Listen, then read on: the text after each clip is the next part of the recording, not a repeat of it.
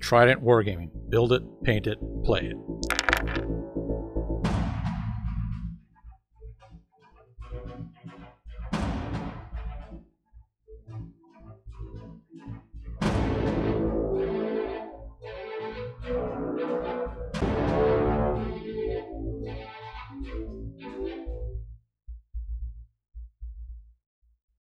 Hey everyone, welcome back to another Try War Gaming podcast, bolt action episode. I'm your host Andy, of course, uh, and with me today again, battle buddy Jason. Well, howdy. Doing well. Oh yeah, yep. I'm, Very uh, good. I'm in it to win it. Very good. Very good. kind of a laid laid back uh, day today. Uh, just doing the recording actually uh, beginning of the week. So uh, yeah, we've had a full work day and uh, just kind of chilling out now. So great to uh, talk some talk some shop about hobby and uh, and the game. Uh, so thanks for joining us, of course, again. Um, this episode, we're going to be going into some bolt action and um, we had one of our followers talk about or ask about going over some topics and whatnot about cavalry in the game of bolt action. Um, so we'll be going through that, and uh, if we have enough time as well, um, we'll we'll talk about some how to deal with the tank problem or issue or whatever you want to call it in your games um, for bolt action. So. Um, so yeah, as usual, um, we will start into the hobby uh, aspect of our episode and whatnot. Uh, but before that, we'd like to uh, do a shout out to our patrons, uh, Frederick, Frederick, Tyler, Chris, and Dustin. Thanks again for for supporting us and whatnot. Every little bit helps. Um, as you guys know, we're always trying to improve things and uh, and bring some new content and, and whatnot to you guys as well. So, again, thank you very much. So, yeah, the hobby front. How's your hobby front, Jason? Are you winning the battle? Well, no, it's a stalemate. no, I I'm doing okay actually. I picked up a little bit of uh, Blood Red Skies. I had a game uh, the uh, last week against Chris, kind of showing him uh, how the game works, and then I got my uh, Wing Commander book in. So Elias and I made up our squadrons, nice. And we started the Battle of Britain. Okay. Okay. And uh, we did our first game, and he kicked my butt. But uh, in all that uh, blood red skiesiness, I started uh, painting up a little bit of plainage. I was working on some Yak 1Bs. okay. Very nice. Nothing to do with the Battle of Britain, but uh, I had them and started painting them, I guess. No, it's all good. I mean, like any kind of hobby that you get in, right? It's it's good. Whatever you know piques your interest, right? So, yeah, for sure. What about you, sir? uh, I'm kind of everywhere. uh, got got what is it? Got some Star Wars Shatterpoint. I got well working on a lot of terrain for um Mm, for the event coming in October, of course. Um, so I was just working on the bunker hills for the beach landings. Uh, you've seen them actually. I brought them out th- that one day. Yeah. Um, I have one right here actually. Ooh. So for all you guys watching it on YouTube and whatnot, you can see that it's coming along with the bunkers. Sweet. So, um, just doing the inside, sorry, the inside um, uh, walls of the of the trenches, whatnot, layering the uh, the planks on the trenches. Um, it's actually turned out quite well. So I got Nice. those three going. Uh, I've got to cut out another three and then do that again. Uh, also started uh, the 3D printer started coming up again, so just the bottom part of one of the uh, tower bunkers right there. If you're watching on YouTube again, this one out, uh, came out actually quite nice. So I've got to do the top for that. That one's done, and then I can start uh, doing the foam cutting and, and whatnot. Excellent. Um, other than that, it's been yeah, playing bolt action, playing and learning Star Wars Shatterpoint, playing and learning um, the new 40k 10th edition as well, uh, which I'm having a lot of fun with as well. Um, yeah, and then just whatever kind of floats my boat in front of me and putting miniatures together. And uh, I think I got like clone troopers, chaos demons, and like British infantry on my desk right now. So as you can see, right in that section. Um, so yeah, like I like I said, I'm all over the place. It's a disaster area in my hobby zone, but whose hobby zone isn't, right? So no, they're they're born disasters. so but yeah, as as it progresses, you'll see stuff on the Instagram and, and whatnot. Um, especially as the bunker hills and stuff get a little bit closer to completion with the flock and, and all that stuff. Um, so yeah, it'll, it'll look good. It'll be a lot of fun. I've already got some uh, mats picked out that I got to order from the UK. Uh, I can't quite remember the company, but um, they look really sharp. They look really nice. Uh, beachheads and whatnot, in the sand, and then the uh, inland, right? So I'll have two of those coming in, uh, and of course there is the um, bocage table that I have. I'll uh, I'll adjust that one a little bit. Got to make a whole bunch of trees and stuff too, and then uh, mm-hmm. and then a couple other tables that I'll be working on as well as the weeks progress. So nice. So yeah. So uh, and the event actually went live. Uh, I believe yesterday. I put it up, or I sh- shouldn't say yesterday. I should say on the Sunday.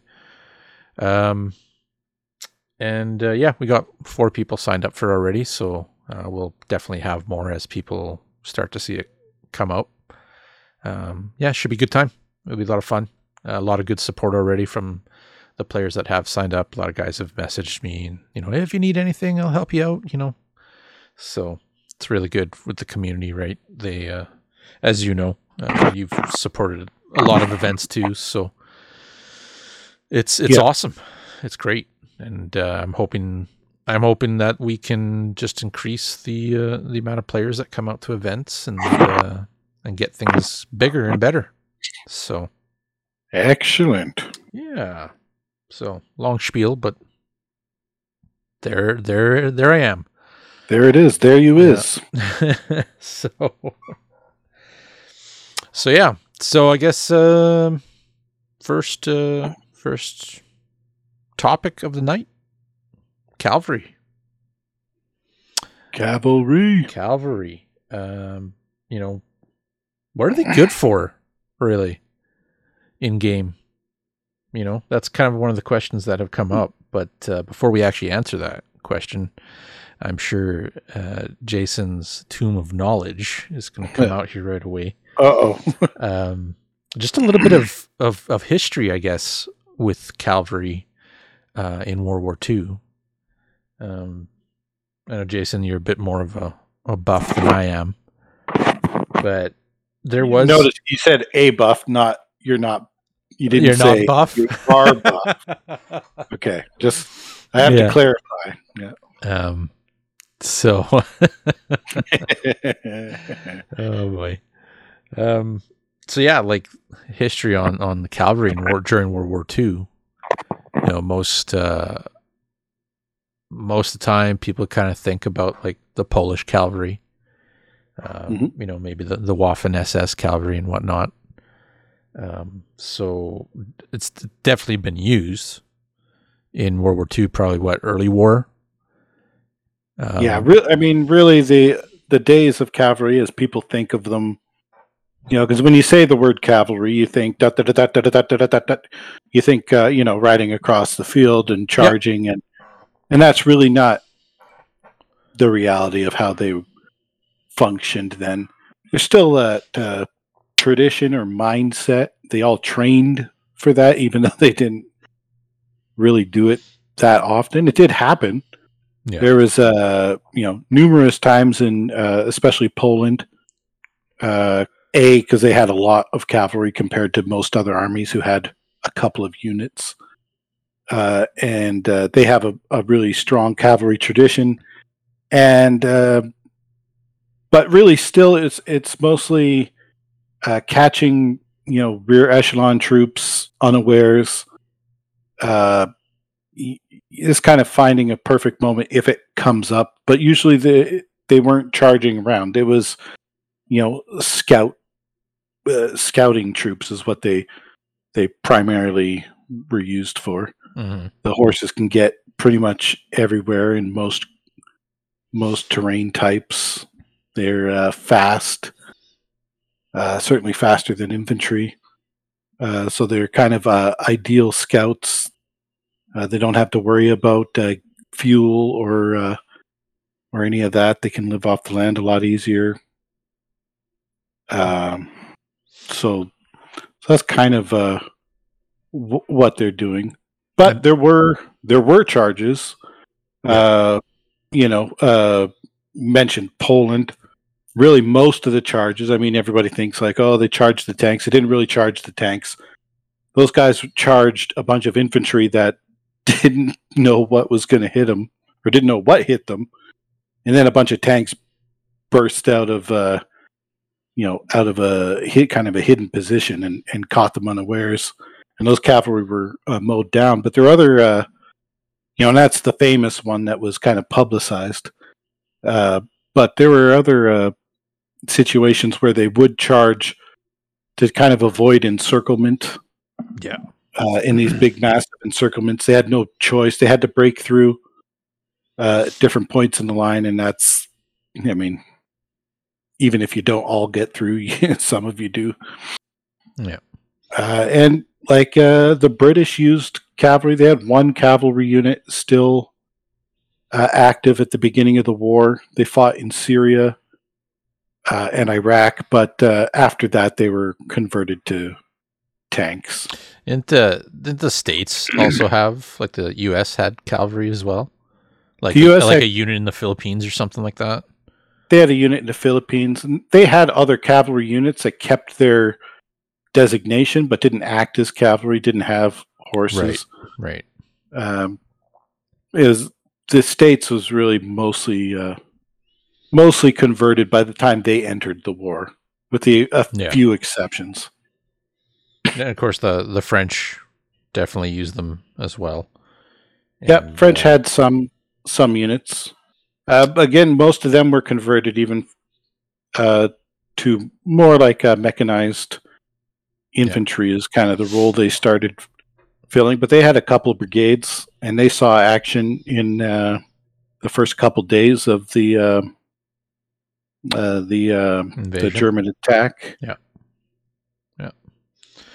And then, yeah, of course, of course, with Germany and their struggle struggle with uh, transportation and whatnot, um, they've probably pretty much started using the cavalry as a mode of transportation and hauling for troops and material as well. Yeah, certainly. So, by the time the Eastern Front opened up, uh, they had one uh, cavalry division that was mostly robbed of every horse. Uh, everybody thinks of Germany as the uh, oh, they're so mechanized, yeah. But no, they're really they're actually quite backwards. There was uh, uh, other armies that were significantly more mechanized than they were, especially their logistics were really uh, were really backwards. In fact, if they didn't win uh, as quickly as they did in uh, like Poland and France, where they captured a lot of uh, vehicles, yeah, uh, trucks, uh, they they would have been in in Bigger even trouble. more trouble with their logistics. Yeah, but yeah, so it's kind of a one of those things where uh, they were there and they were used sometimes, but not really in the way we you want to think about them, I guess. Yeah, no, for sure.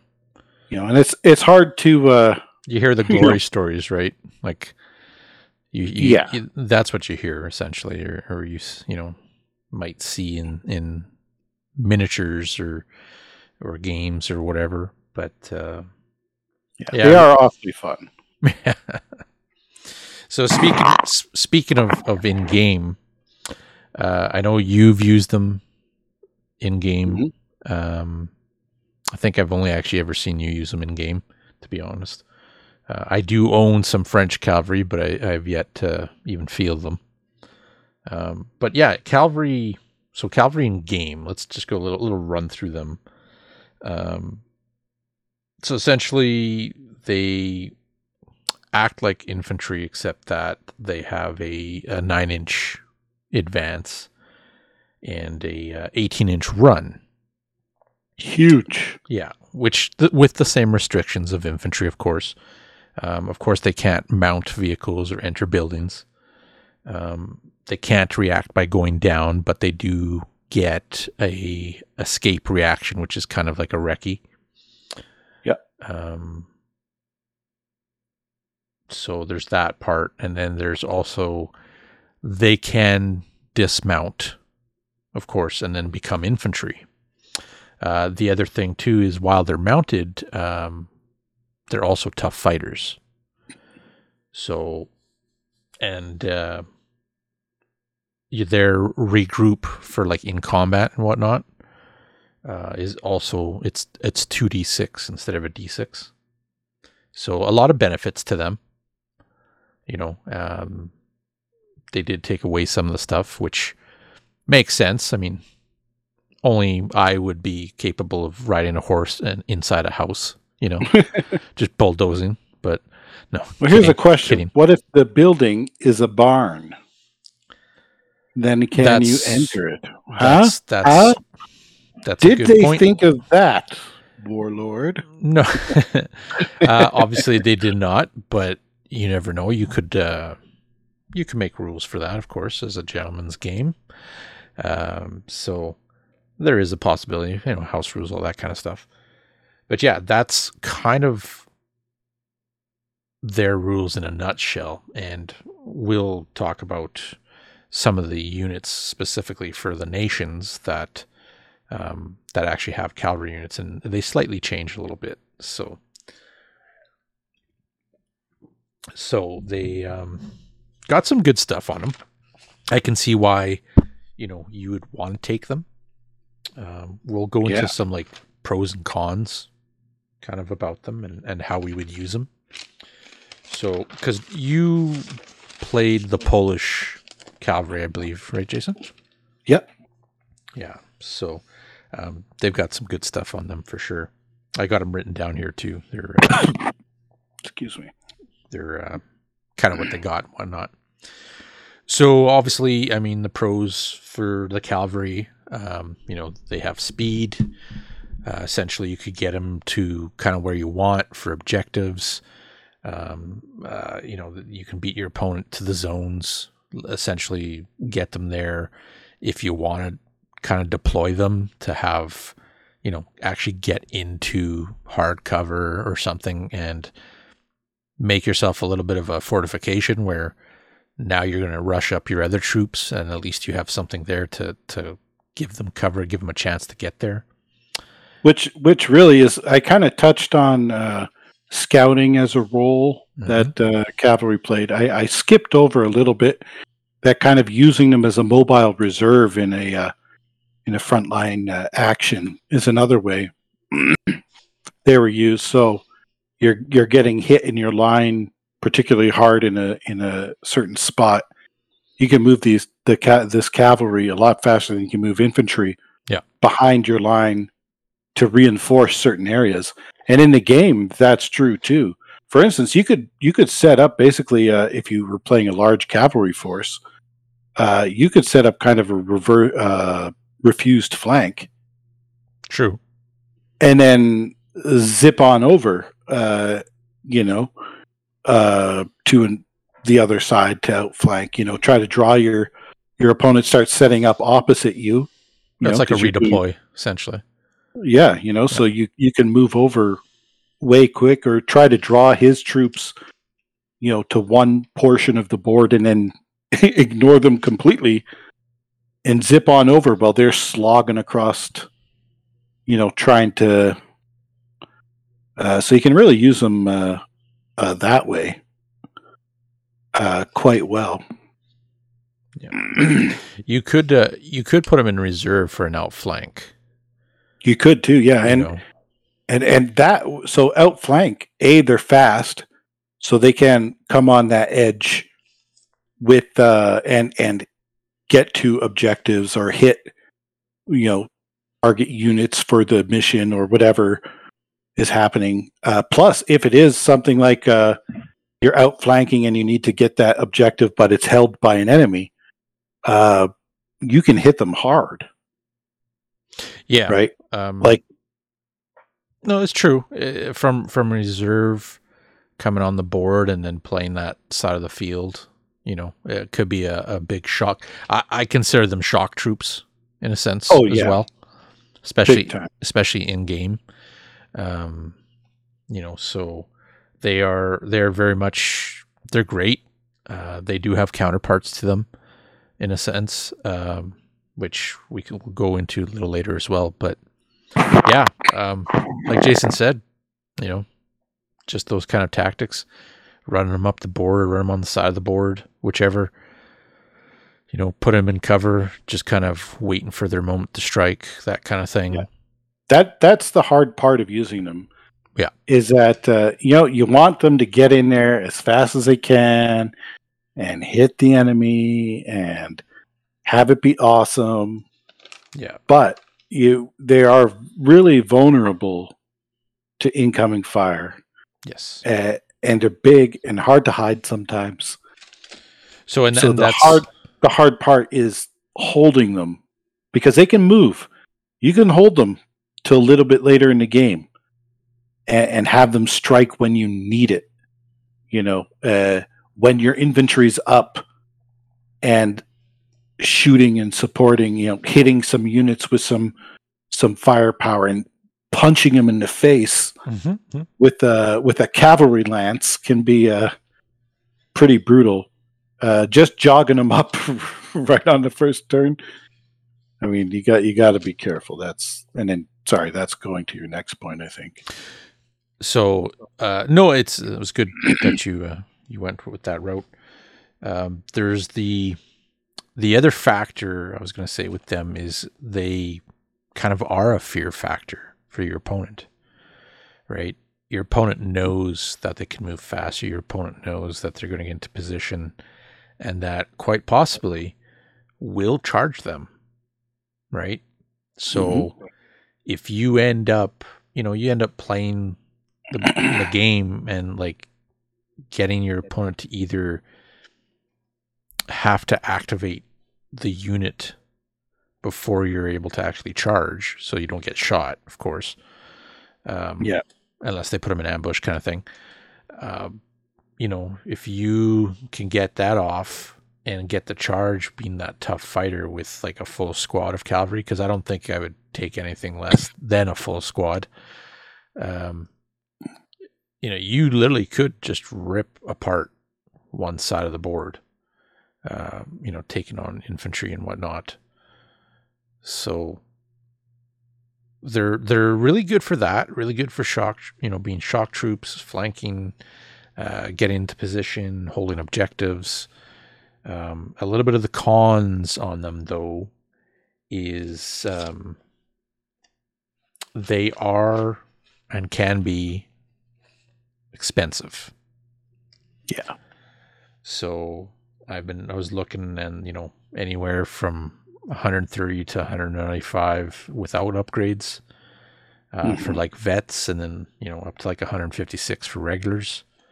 Some units are, I think, what up to like 12 or 13 strong. Um, so that's one one thing they they can chew up almost the amount of points for a tank or something. Uh, like you said before, they're hard to hide. They're just such yeah. such large units, you know. I mean, if there's some decent sized buildings, you obviously you can take advantage of that. Um, yep, they're they have fat pony asses. They are hard hard to hide, and I've done it. It's and it's kind of fun. You see them like you know, all hunkered behind a, a little, you know, outcropping of trees, trying to uh, avoid getting shot. Yep. But uh, it's really hard to uh, to hide them. Easier to see. I mean, it's a taller miniature. Yeah. Uh, harder to hide. You know, um, when when you do get hit, you're really going to feel it. Yeah, it hurts. Um, you don't get dismounted, but you know it, it, you're going to feel it because now that that power, that shock power that you have is now kind of dwindling, right? And uh, if you've misplayed them, then you're you're probably going to lose them right away. So, um, I would probably take these guys as vets for sure, just to Big give them, time. just to give them a bit more survivability. Even though you know I I don't usually play vets, um, but just seeing how vets are in game, you know, definitely take them as that. Especially where their intention is combat. I mean, they do have guns. Yep. Most of them, you know, are equipped with carbines, or some are pistols. It depends on the units. Uh, some even have rifles. But uh, the reality is, you're probably holding them to punch a guy in the face, Yeah. and uh, you know, with a, a stick or a sword. Yeah. Uh, i- in which case, you're going to want the vets. If if you're use any units that you're intending to use to charge, uh, you're going to want vets. And that's not saying that you know in, in other units that aren't vets shouldn't charge, but if you're going into the game with this is my punchy unit, if it fits your theme or if, you know as long as you're not opposed to it for some reason, uh, vets is the way to go, big time. Oh, for sure. Um, I think they still have they'll still have issues against armor, even though they uh, you know they'll excel in combat against infantry, but against tanks, Yeah, no, avoid them. right? They're they're just they're just not going to do it. You know, you have other stuff in your army that hopefully can do it. Um, the other con is it it's you know I talked about putting him on the outflank and reserve kind of thing. It's a pro and a con because you are putting that point sink of them into you know uh, into reserve right to try to outflank them and Yeah. they're kind of stuck in there so you know when they come on yeah great i'm sure they'll come on get into position they're there but you know the army now is kind of like the armies are kind of at that fighting point of like uh, shit's happened you know there's been hits where do i need them maybe i picked the wrong side you know uh, that kind of thing right? Maybe the, the the battle has shifted over a bit. Luckily you are cavalry so you got speed for it but just being delayed you might not you just might not get them get them going right? So there's also that to consider i guess depending on on what you're facing and and whatnot too so um so there you know that's some of the cons them i'm sure there people could probably think of of some more of them um but i think some of that is kind of you know just looking at cavalry you know pros and cons. I think the the the pros kind of outweigh the cons myself. Um so if you do use them like use them you know. Hmm get them get them to where you want them um, and make sure you utilize and, and actually take advantage of, of their rules. So uh, the one thing with them is they also do have uh, a little bit of competition too with some armies not all armies right? And not all armies have cavalry so but uh, motorbikes hmm you know um, they're faster. They move you know 12 to 24 um, they can't assault so that's where that's where Yeah. they uh, you know have a one up um, but these motorbikes can if they're not moving they can actually shoot their their weapons right so um, they're definitely used for different aspects of the game, but I think that's kind of their competition. So, Yeah, really, the motorbike is the mobile reserve. mhm. They they fill that role only. Yeah. Where cavalry has a bit more flexibility. They can be uh, hard hitting, especially if you play it smart and don't run them up right away. Mhm. You know, but it's hard. It's hard, man. When you know you have this like hand grenade that you can just chuck at the enemy and Mhm. you got to wait. You got to hold. You pulled the pin. You already started your game. But uh, you, you got to hold it. Uh, it's hard. You just want to let them loose but just wait. You'll win the game on turn five. Well, if you're a guy like me who tends to like bull rush the enemy in most games, you know, that's kind of my style is, is get in there and get him dirty. Uh, it may or may not work for you, you know. Um, I can recall a, a moment in a cavalry charge against Jason in a different game on the very first turn that did not go so well for me. Made uh, made crazy rolls for the charge, but uh, didn't didn't too, do too well in the fight. So it didn't work out so so but uh, let's go through uh, i guess we can go through some of these um, units for some of the nations that actually have cavalry um, so we'll start off with the uh, the actual the waffen ss cavalry so they're they're veterans and they have fanatics. And uh, that's really about it for them. So a little pricey, but at least with fanatics, they can kind of stick around for a while. You know, yeah. Only option Which is- really is veteran. So. You know the fanatics on cavalry is nice. I, I assume. I never played fanatics on cavalry but i'm assuming that sticking around is a big deal. Um, yeah, they're they're kind of plain Jane, but the fanatics helps. Uh, so, and a lot of these, a lot of these cavalry, like some of them have some other special rules. So, you have next up is your French cavalry. Uh, again, they're veterans. Uh, I think you can take regulars as well, but they're pretty straightforward. They have carbines, and you know can get an LMG, which most of these units can get, or SMGs. That's the one thing with the uh, SS uh, cavalry; they can get SMGs, which when they're on foot now they're now they're doing a different role, right? Um, but yeah, for the French, they're just straightforward, just basically an infantry squad um, with the with the cavalry with the horses. so move them around, do their thing, you know, get them in position.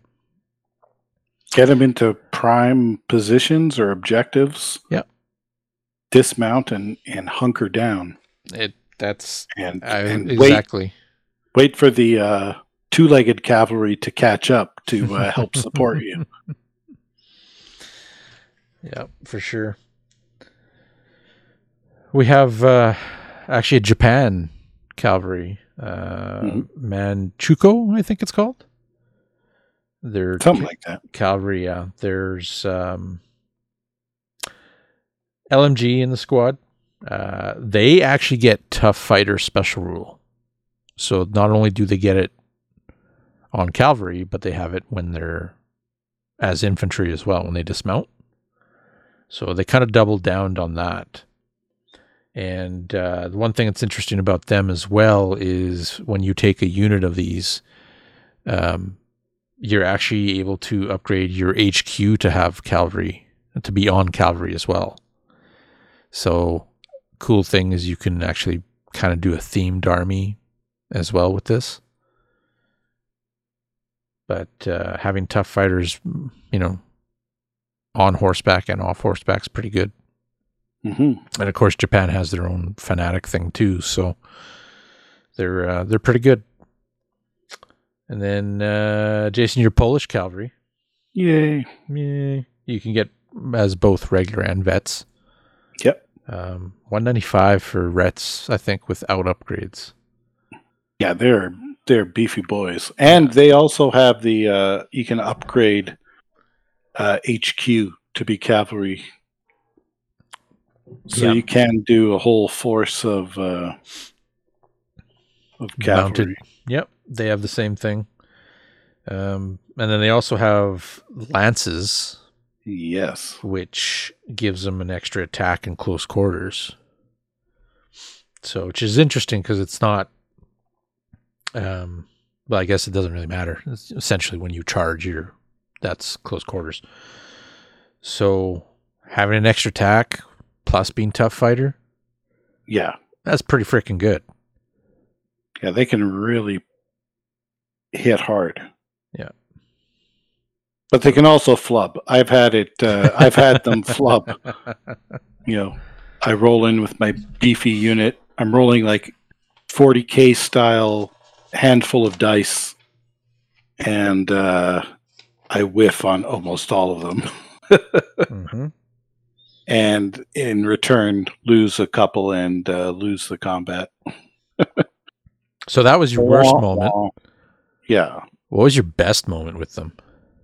Oh, I've I I oh who was it against?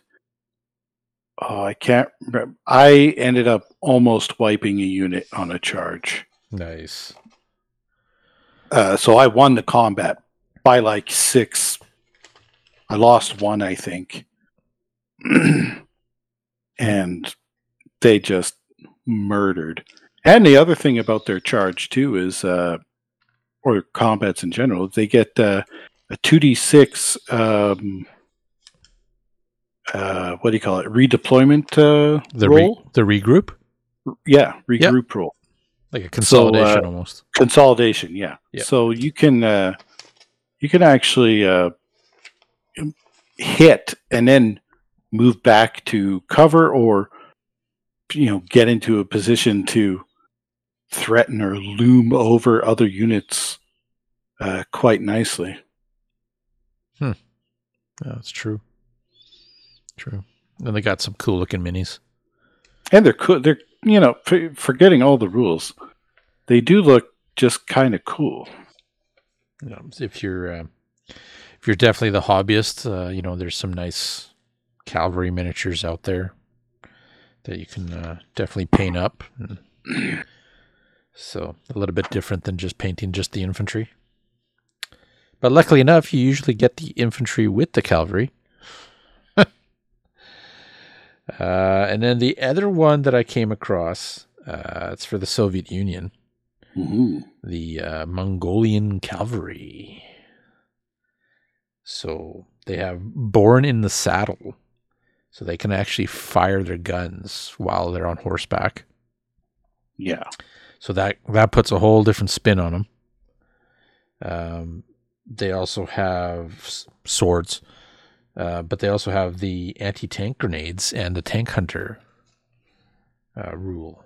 So uh, instead of something being superficial against vehicles, they can actually run up. They, these guys are probably the beefiest. The, the Polish are decent with their hard hitting attack, but these guys are certainly the most flexible. Yeah.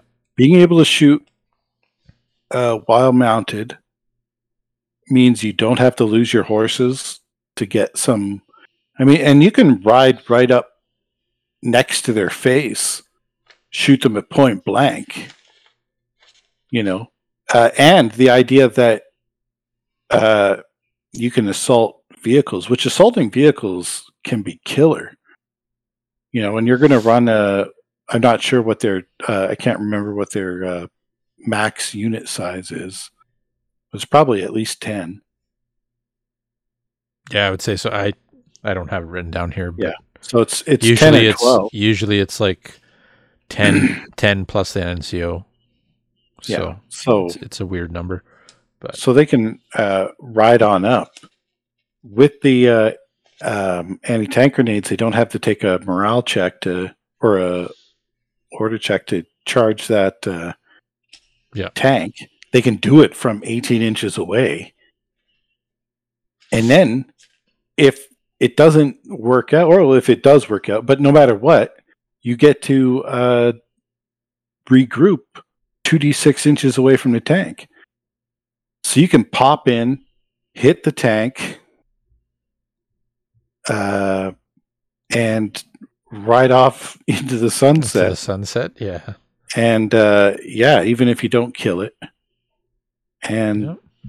yeah, and we- and worst comes to worst, probably that tank cost a bit more than your cavalry, even as expensive as cavalry are, or at least close to. So the worst comes to worst is you have one unit tying up another unit about equal points cost, and it's kind of uh, you know a draw as far as uh, point sink goes.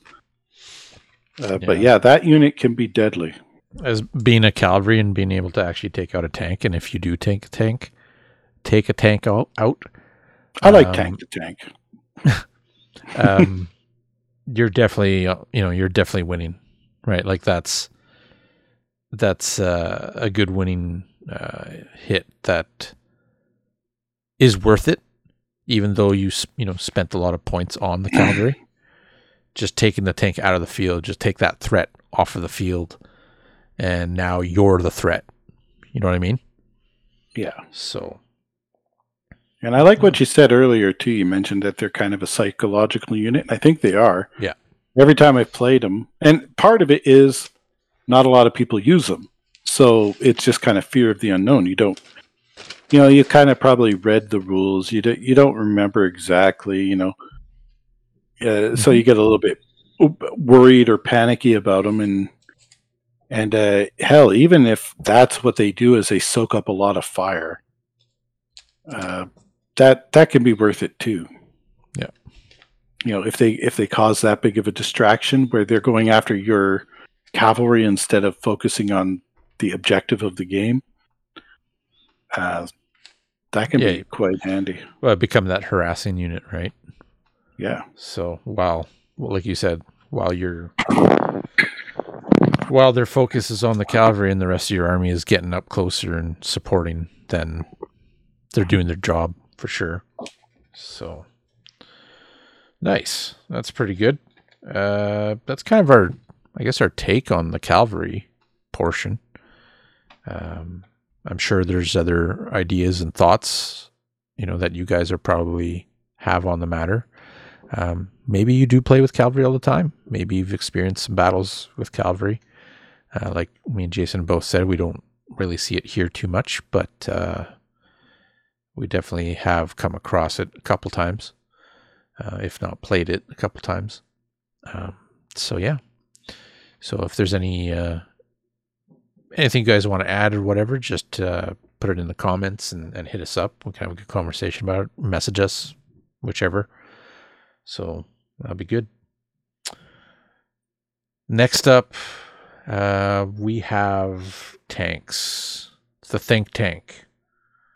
The anti Bum, bum, the bum. anti armor think tank. So first off, Jason, what what's your what's your favorite tank? Uh, favorite tank is should I say Sherman because I have like a gajillion of them. Mhm. Yeah. Maybe. No. It's got to be a stupid one. It is the Tetrarch. Fair enough. It is a tank that flies in a plane back in a day or flies in a glider and they mm-hmm. drive it out and are able to start fighting. It's terrible. It's not a very good tank. Tank v tank, it's it's terrible. But if you get if you're landing with the airborne, you're probably or hoping not to land next to a bunch of tanks anyway. True. So just for the fact that it's a tank that can fly, it's kind of cool. Very nice. And it looks stupid. It looks stupid and little, and I love it. Mhm. Always with the weird ones, eh, Jason? Just a stupid little tank. nice. What's yours, sir? Well, I'm more of a classic guy. So, uh, my favorite tank is it's a German tank. Oh God, don't say it. Yeah. What, what, what am I what am I going to say, Jason? You're gonna say tiger. No. Nope. no, Panther. No. Stuglife. No. Close, but no. Panzer Four. Okay. I, Panzer Four. Panzer Okay, Four is, is, is the kicker. um, yeah, it. I just the Panzer Four to me is always kind of that iconic tank for the German side for me, uh, more so than than the Tiger, even though the Tiger is always plastered everywhere, right? Yeah. It looks Um, cool. I, I don't know. I just I I've liked the ta- the the Panzer Four. Uh, I've had a lot of fun with it, um, not only in game or bolt action, but other World War II games in, different systems and whatnot too. Um, and yeah, just one of those ones that stood out for me. The shape of it, the uh, you know look of it, and just uh, the amount of essentially firepower that it, it put out for its time. So that was uh, my favorite, and I'm sure I'm sure a lot of other people really liked it too. It really evolved too. You can say that it it went through like uh, I think they had to do four alphabets to. Uh, There's a lot of different variants. Yeah, Did they get to the the Panzer Four uh, Z? Probably. Pretty close. it was yeah, essentially one of those tanks that they definitely did a lot of uh, upgrades to over the years and stuff. Yeah, certainly, certainly the workhorse. I agree with you. I think it's should be the uh, the the tank that uh, people think of when they think of Germany. Yeah. And to be fair, it does look like a smaller version of the Tiger. Yeah. So maybe that's what people are thinking of. Could be. they just they just don't know it. Could be. Yep. So in general, uh, you know, tanks and games in the game of bolt action, and this is this is with like the reinforced platoon um, theater selector in mind, of course. Just your generic, you know, throw me down games that you have at your shop or your buddy's basement or whatever. Bring Uh, three anti-tank guns. Oh, sorry, you said just a basic reinforced. pla- Okay. So, yeah. so, you know, like in general, tanks kind of running around uncontested, um, you know, can be really disastrous for an opponent's army, right? Mhm. Um, in general, kind of my idea is anytime I build an army, I'm always thinking of, you know, I should have some sort of way to deal with enemy armor. Um, you know, depending on what army I'm building, of course, uh, some nations have way better options than others. Yeah. Like we know that, right? So, so kind of understanding like the armor and, and like tanks in bolt action. Um, you know, usually there's one on the board, depending on what you're playing. Sometimes people can take two reinforced platoons, and next thing you know, you have two. If you're playing theater selectors, there could be multiple. It could be a whole platoon of them. Um, or if you're playing tank war, but that's a whole other story. um, so most commonly, you know, you'll have one tank, and uh, in general, you know, you're looking at probably, I'd say, what most common tank would be value damage of like nine, and probably has like two machine guns on it. You know, Yeah. in in general. probably it's it's medium tanks that people are taking. Yeah, exactly. You know, unless you're playing really early war uh, or something very specific. Generally, people are going with the with a medium tank. Yeah. So yeah. and um, usually you'll have uh, either a medium AT gun or some of them will have a heavy AT gun. So I think you know like Panzer fours, T thirty four eighty fives, um, maybe the the Easy eights. Those are you know the Shermans.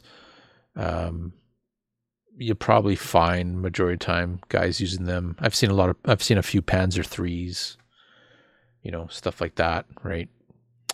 So more than likely that's kind of the tank middle ground that you'll see on the board. You know anywhere from like i don't know 230 240 points. Pro- probably regular.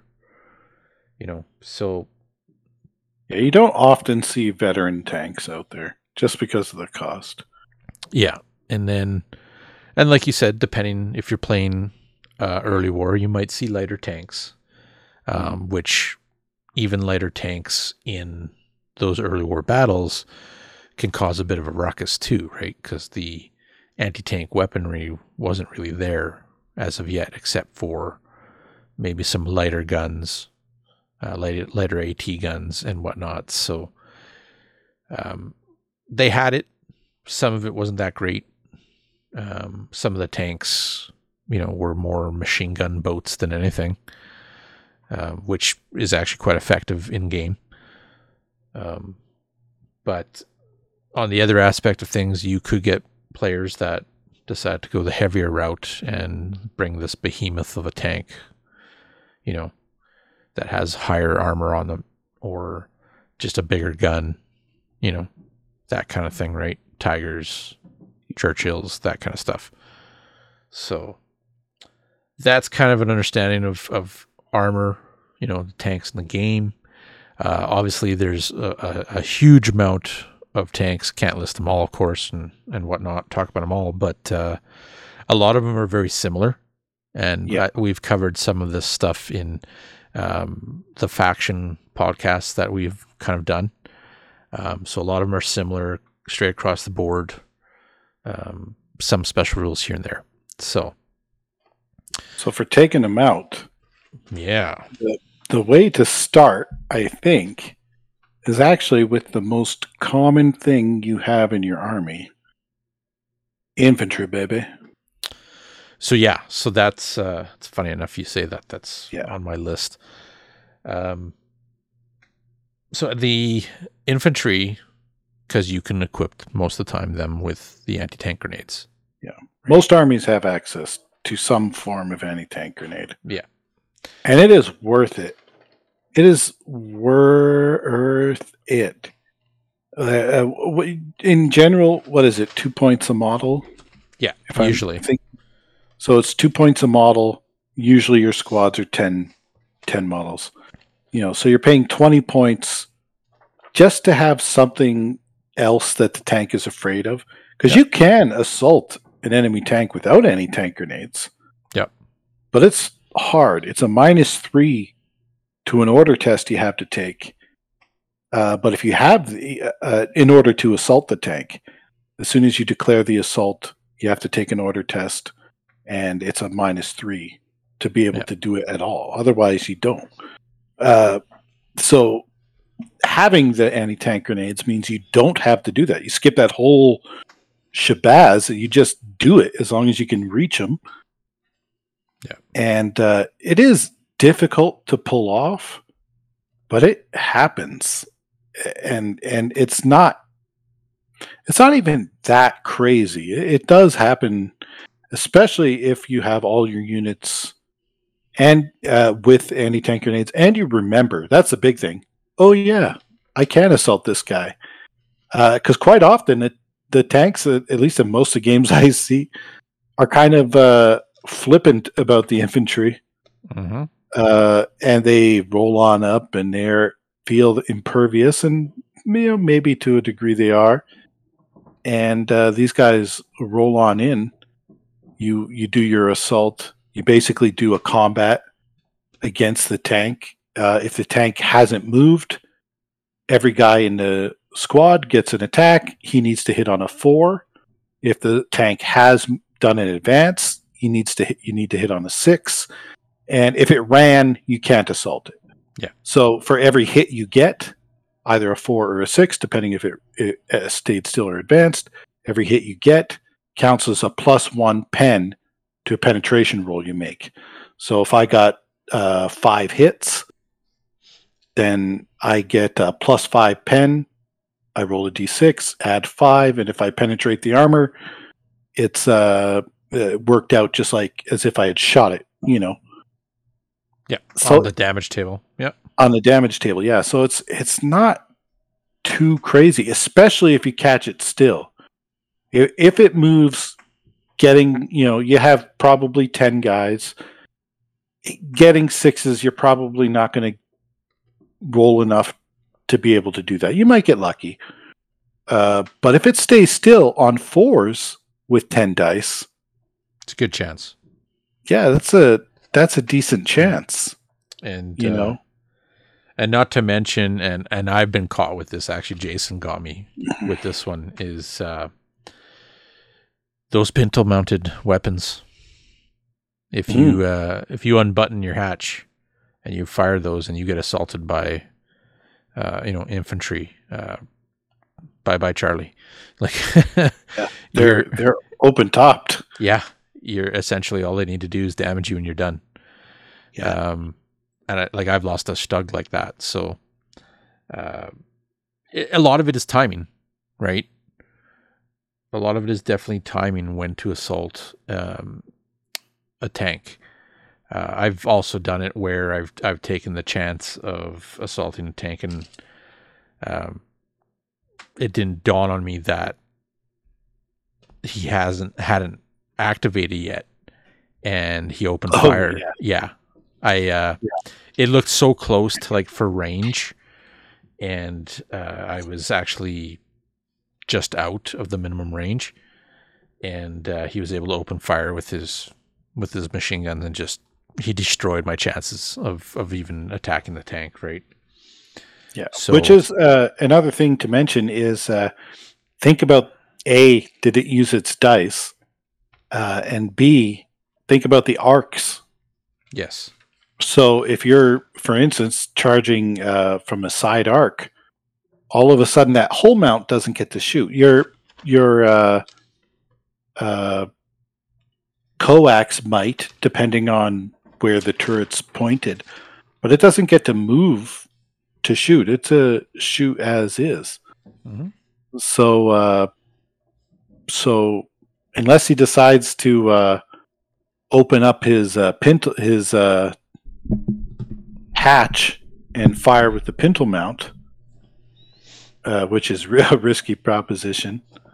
Uh, you you could potentially not have to worry about that as long as you thought about it. Yeah. but yeah, I've been caught in the, I've been caught like that too. So, so that's kind of the, the close combat. Uh, there are some special units that can do things a little differently with, you know, tank mines and this and that. Yeah, um, but those are very very specific. Um, but your uh, the other option, which is um, a, a common option in armies as well, of course, is your anti tank gun. Um, love them or hate them, you know, they still give you an option uh, in in your army. So Yep. generally they're not very many points. no, you know, especially the smaller ones. They, you know, they roll around the, uh, you know, 65 to 95 kind of point range. And uh, they, if anything, uh, can be a great area denial weapon. You just put them down with a good arc of fire where you don't want an enemy tank to go Mhm. and probably that enemy tank is going to try not to go there. I mean, it's not always the case, uh, and if it's not, then the enemy tank is risking uh, risking itself going to those positions. So, yeah. and some of I, them. I go ahead, Jason. sorry, I do feel that the hardest part about an anti tank gun is its initial placement. Yeah. Or where you come on the board because I mean you're not moving the thing. I mean, even if you have a a tow. Yeah. I mean it takes you you know a turn just to basically you know mount up and move and then you gotta next turn you gotta dismount and then you're not allowed to fire till the you're talking half the game to reposition you know or, or a quarter of the game or a third of the game like I've- it uh I've been very caught, rare I've been caught in those positions where it's just even the way the terrain is laid out, and it's like this is just this is this is horrible. Like why why did it even take this thing? Right? Like it's Yeah. You get caught in that position. Um, you know, trying to improve your shot, you're always looking at the flank shot if you can you can get one, which is not easy. Um, there's usually something in the way, right?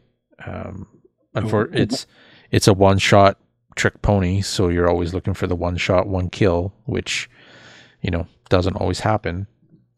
Um, and then one like thing oh sorry one one thing to remember with these uh, anti-tank guns too is the ambush dice uh, these Yep. things are made for ambush baby like you especially if you can get that area you know you you get that zone that you want to deny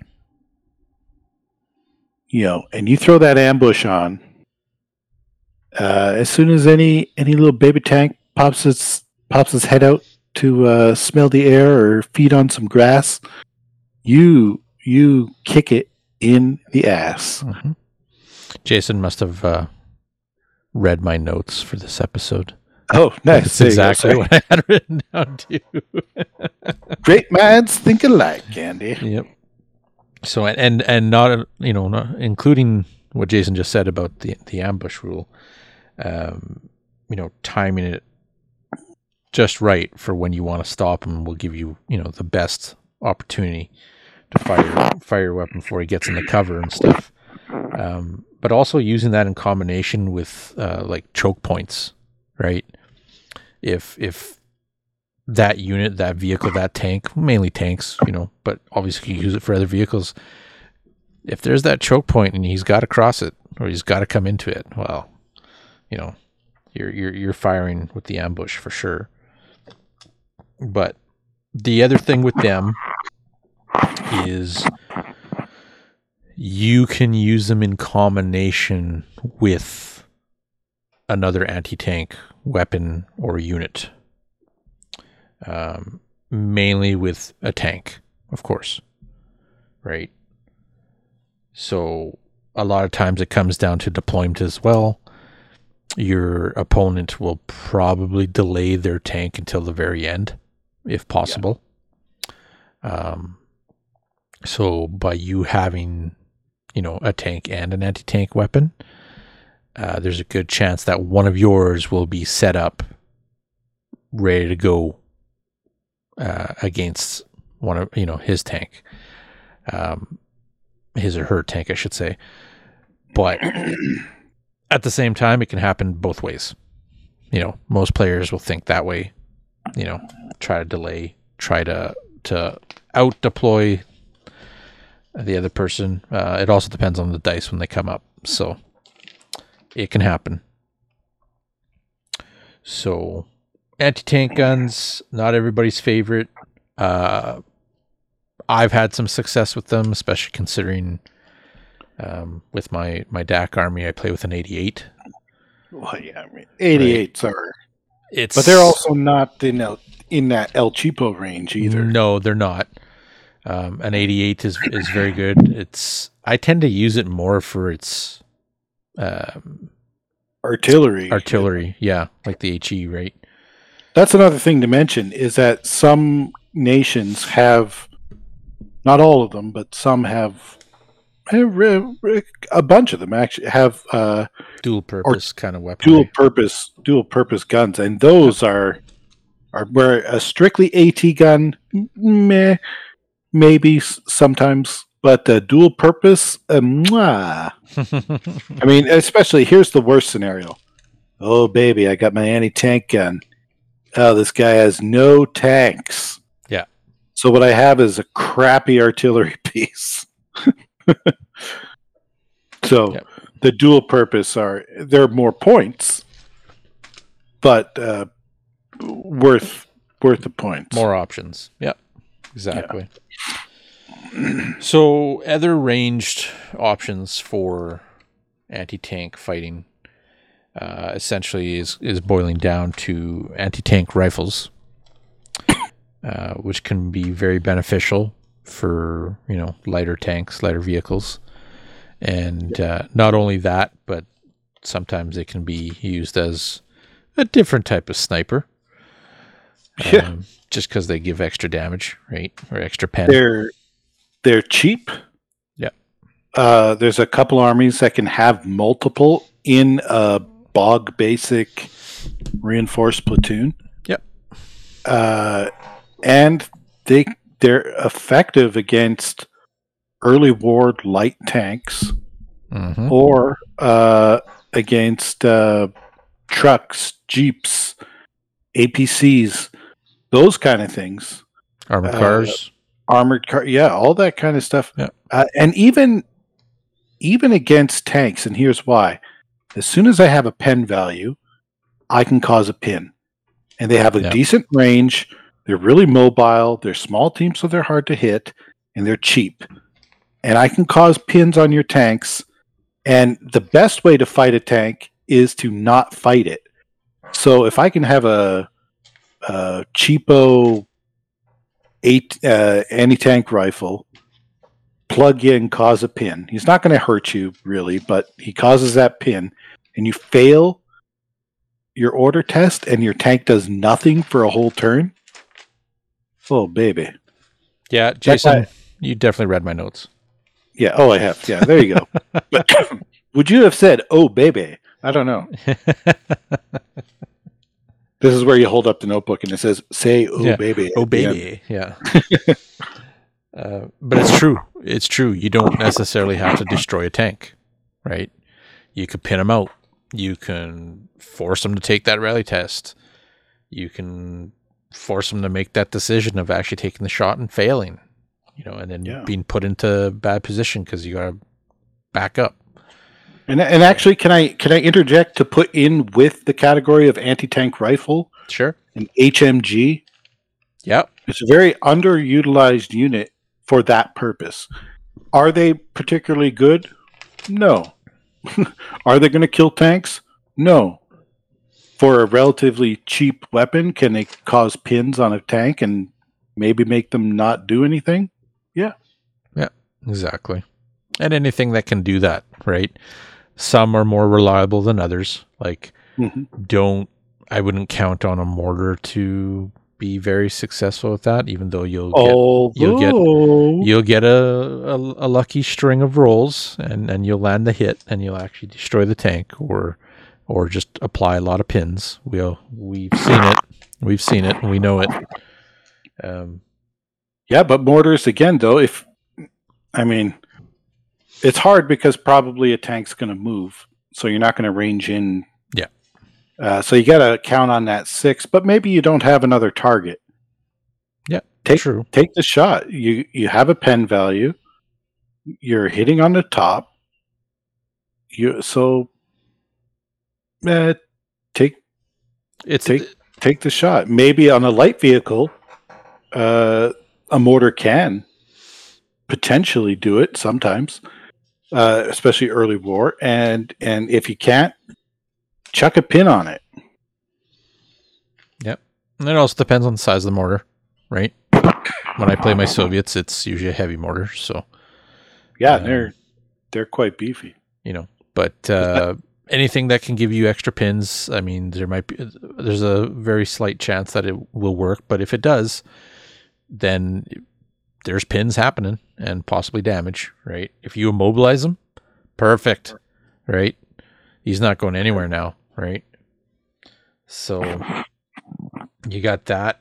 You have then you have some of the favorite units, I think, for most players to put into their armies, and we're talking the shaped charges, the bazookas, Panzerschrecks. We got some Panzer Faust. we got some Panzerfausts, and I think one of Jason's favorite It's a British weapon. Piat. The Piat. Yeah. Little marshmallow shooter. Yeah. so these ones are probably probably what most maybe cost effective. kind yeah, of I mean, uh, especially like I, I, I use the Piat because I, I have uh, Canadians, Brit- British, but uh, really, have a, a bazooka is pretty darn good yeah. for. um I can't remember exactly sixty points, maybe. Yeah, like 50 to 70 points depending on what rank and are. bazookas, if I remember correctly, have a twenty-four inch range. Yep. Yeah, man, that I'll take that all day. So it's Take, uh, it's nice with them because they're small teams. they're hard to hit. Yeah. they're cheap. That's two, you know, pros. they're harder to get into position because you have to slog with the infantry. They do become a target, which is a bad thing.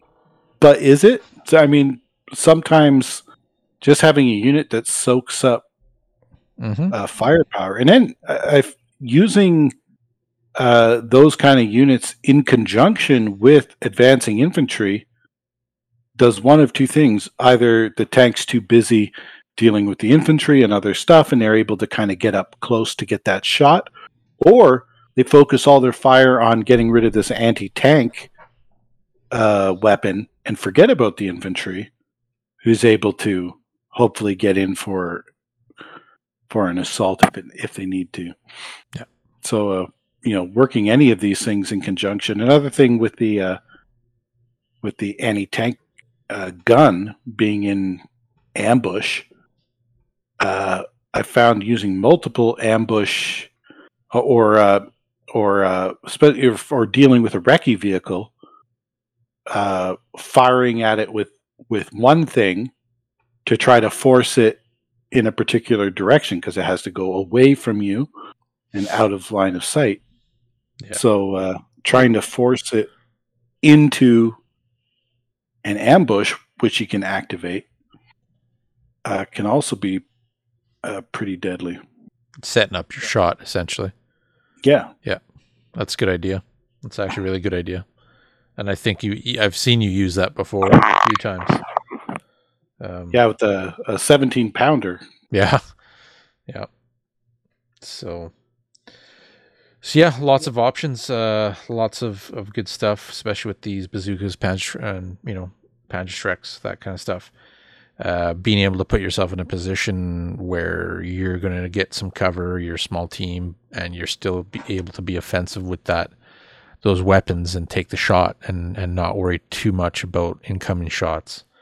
Uh, Yeah. Only thing you got to worry, one big thing you got to worry about that is snipers, of course. Yeah, Um, that's with most small teams, anyways. Um, so, but definitely, if I'm building those armies that have them, I'll take them if I can, depending on era as well. Um, I've played a lot of Germans, and I've actually hasn't haven't really used much of it because of the eras that I play.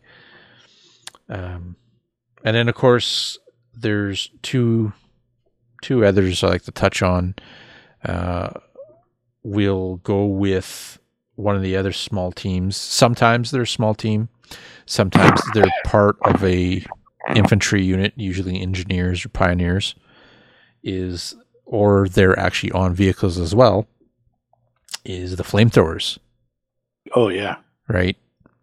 So they can be very, very effective against tanks. Um, Yeah.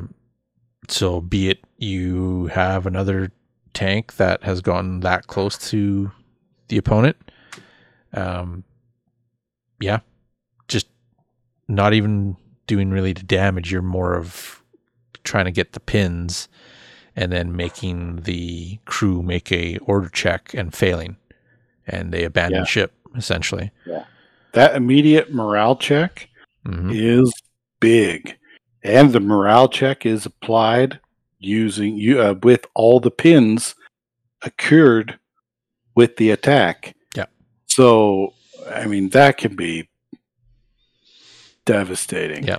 I mean it's also I've seen it a lot of times where the flamethrower you planned it perfectly, it gets right up close. The tank didn't even notice. You get the beautiful spout of flame to go, and you're wafting it over, and just as you are about to touch the tank, the flame goes out, and nothing happens to the tank because you didn't roll high enough. Yep.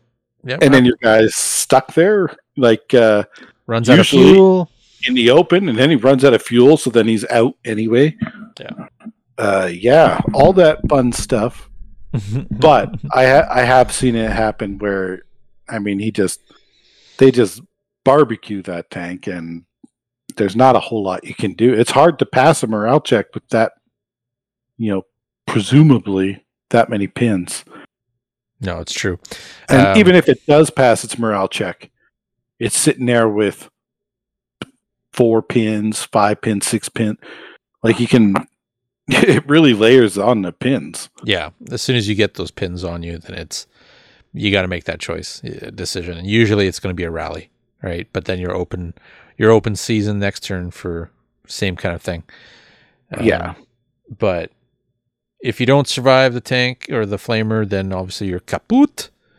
Um, if you do survive, you, you usually have a whole bunch of pins on you. Um, it's very effective. weapon. The one thing with it is it's it's obviously super short range. So Yeah. you uh, you got to position yourself, or you got to maneuver yourself, or be in a vehicle or a transport that can get you up there, uh, with the risk of being shot up. You know, um, it happens quite often. You think you've hidden your transport away, but nope, somebody's moved around and gotten an angle on you. So, uh, but very effective nonetheless. Uh, flamethrowers are actually really, really good in the game. I've seen a lot more of them over the last know, year or so, um, myself included. Um, I like them in uh, the engineer teams, the pioneer teams. Yeah, it just gives them a little cushion. Yeah. You know, So- uh, engineer sized human shield. and it lets you take more than just one in a in a force if you wanted to. So, and then uh, the next big ticket, of course, is just fielding another tank. Yeah. plain and simple, right? Uh, there are tanks that have different options to them. Some of them can get better armor in the front. Um, obviously, some have different guns. You know, so maybe It should it should be mentioned too that there are tanks literally called tank destroyers. yes. That is 100% their only job. Yeah, exactly. They're a little they're a little hard harder to to work with and position. Um, Yeah. You don't have a turret like most other, you know, um, common tanks.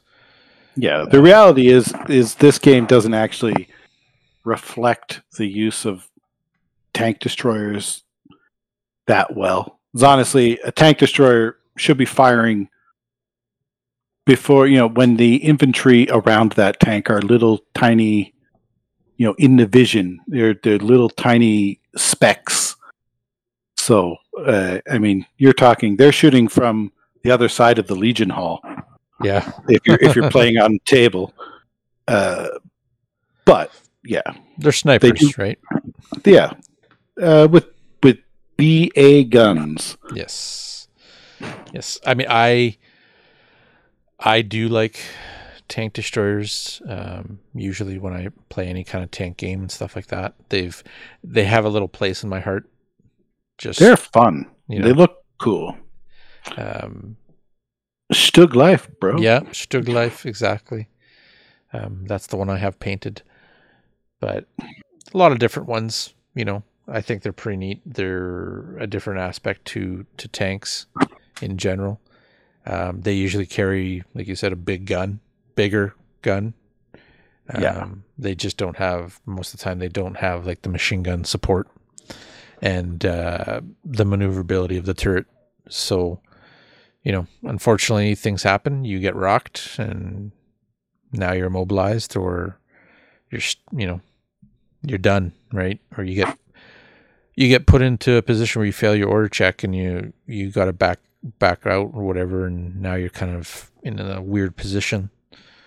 So, uh, but other than that, like again, in combination with other things in your army, you definitely could take advantage of of that with the tank. Uh, you can put position yourself in better positions. You can utilize other units to try to work the field a little bit so that when it does come time for you using your tank, that you know you maybe you got a flank shot, maybe they took the bait. Um, you know, maybe you've already threw a few pins and you're going to get more pins on them. Uh, hopefully, you're going to get the kill shot, right? Mm-hmm. So it, it's nice because you're not only is your tank going against the other tank with its main gun, but you're also supporting your infantry with machine guns against other infantry or threats that could be a threat to your tank as well, right? You know, put those machine gun shots into that bazooka team that's coming at you, kind of idea, right? So yeah. so, um, so yeah, we all love tanks. There's a gazillion of them throughout the game. Um, miniature wise, you know, we we all have quite a few. I'm pretty sure I have like I don't know, twenty plus myself. Oh. You know, twenty plus Shermans. Yeah, well, most people. Um, shouldn't say most people, but uh, I know a lot of guys who who have divisions of you know tanks. um, you know, I know I know Thomas has a lot himself as oh, well, yeah. right? Um, but they're great. It's it's fun. I, I, like painting up the tanks. I was very pleased with my Panzer three when I got it done up. So, um, but yeah, that's that's kind of our take on. Oh oh oh! oh I have to. I'm missing something. You're missing something. What am I missing? missing? What am I missing? You're missing an air observer and an artillery observer. Oh, good calls. Good calls. Good calls. Yeah. I mean, they're not perfect at it. And that's not the only reason you're going to take them. Yeah. But they can do it. And if anything, I mean, that artillery observer, that thing disperses that tank. That tank is probably going to waste its turn getting out of the area. Mm-hmm more than worrying about what it's trying to do. So if you call that artillery strike near a tank, that tank is probably going to start backing up or moving or or getting out of the way instead of whatever it was going to do. Even if you don't kill it, that's yeah. taken one turn of effectiveness off of that tank. Uh, and the air observer is even better. Actually, has a better chance of eliminating a tank. Just that strafing. Yeah, especially since you can choose a target instead of uh, point. Yeah. So uh, he can't really get away from it. Uh, so those are uh, two more. No, those are good calls. I can't believe I forgot that, and I use air, air observers. um, womp womp.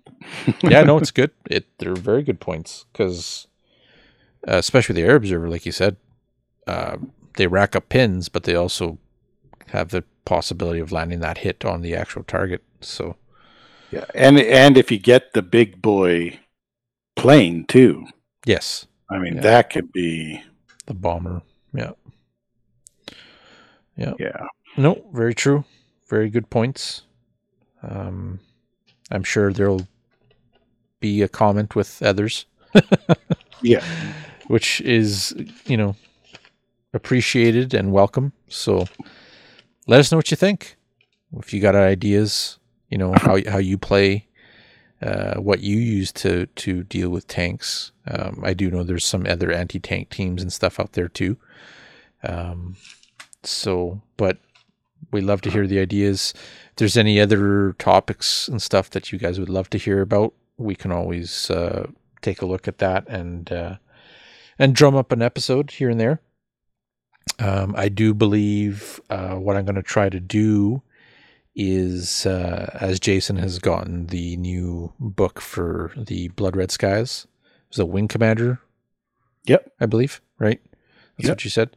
Uh, we have played a, a, a, few times of, of the regular Blood Red Skies, and it's been a lot of fun. It's a very simple game, easy to easy to set up and and play and have fun with. Um, but as Jason gets a couple of weeks in with uh, with the new book, we'll uh, we'll definitely bring you on and talk some smack about Blood Red Skies. Yeah, yeah, I'm on board. I am all in this campaign. uh, We only did the one. Elias and I uh, just after, uh, just before bedtime, I we rolled what our next mission's going to be, Nice, so that we can play tomorrow or the next day. nice. Uh, but yeah, we're we're stoked. It's super fun. Like you even roll like personality of your pilots, uh, and you can roll uh, like what their jobs were before the war, oh wow, and uh, and that can play into because you also have support staff at your squadron, and they do different bonuses and things for you, uh, possibly, and your interaction with the pilots and this staff can affect. It's really so far neat. Uh, I'm loving it. It adds it adds a little bit of uh, record keeping. Uh, but if you're on board with It's like doing an that, RPG. it it, it, re- it honestly it made Blood Red Skies a mini RPG. nice, nice. It is super cool. I'm stoked. Yeah, we'll definitely uh, we'll definitely check it out and get you on for that. We'll we'll, we'll do an episode of breakdown and uh, just your thoughts and, and whatnot on the game too for for this new expansion that came out for it. Sweet. So I'll uh, I'll probably have to pick it up as well and get involved. do it. Do Yeah, it. one do of it. us, one of us. exactly right. Yeah. So perfect. Uh, well, I hope you guys enjoyed this episode. Hopefully, the info and, and what we were talking about uh, helps out and uh, gives you a better understanding of of things in bolt action and uh, tactics and and what you know units and troops and, and tanks are all about in the game. Uh, again, Jason, thank you very much for joining as my battle buddy. Well, my pleasure. so I don't know what that was about. all good. Um, that was your American Civil War coming out. yeah, I Uh, guess. um, and thank you everybody for tuning in and listening. Like I said, hope you enjoyed. Uh, check out our socials, you know, uh, Facebook, Instagram. Uh, we do have the uh, Trident Wargaming website as well, uh, especially mainly for articles and uh, some of the 40k uh, leagues and and whatnot circuit that we have. Um, but otherwise, again, thank you. Hope you enjoyed. Uh, you know, get those models painted, build it, paint it, play it, and see you on the battlefield. Bye.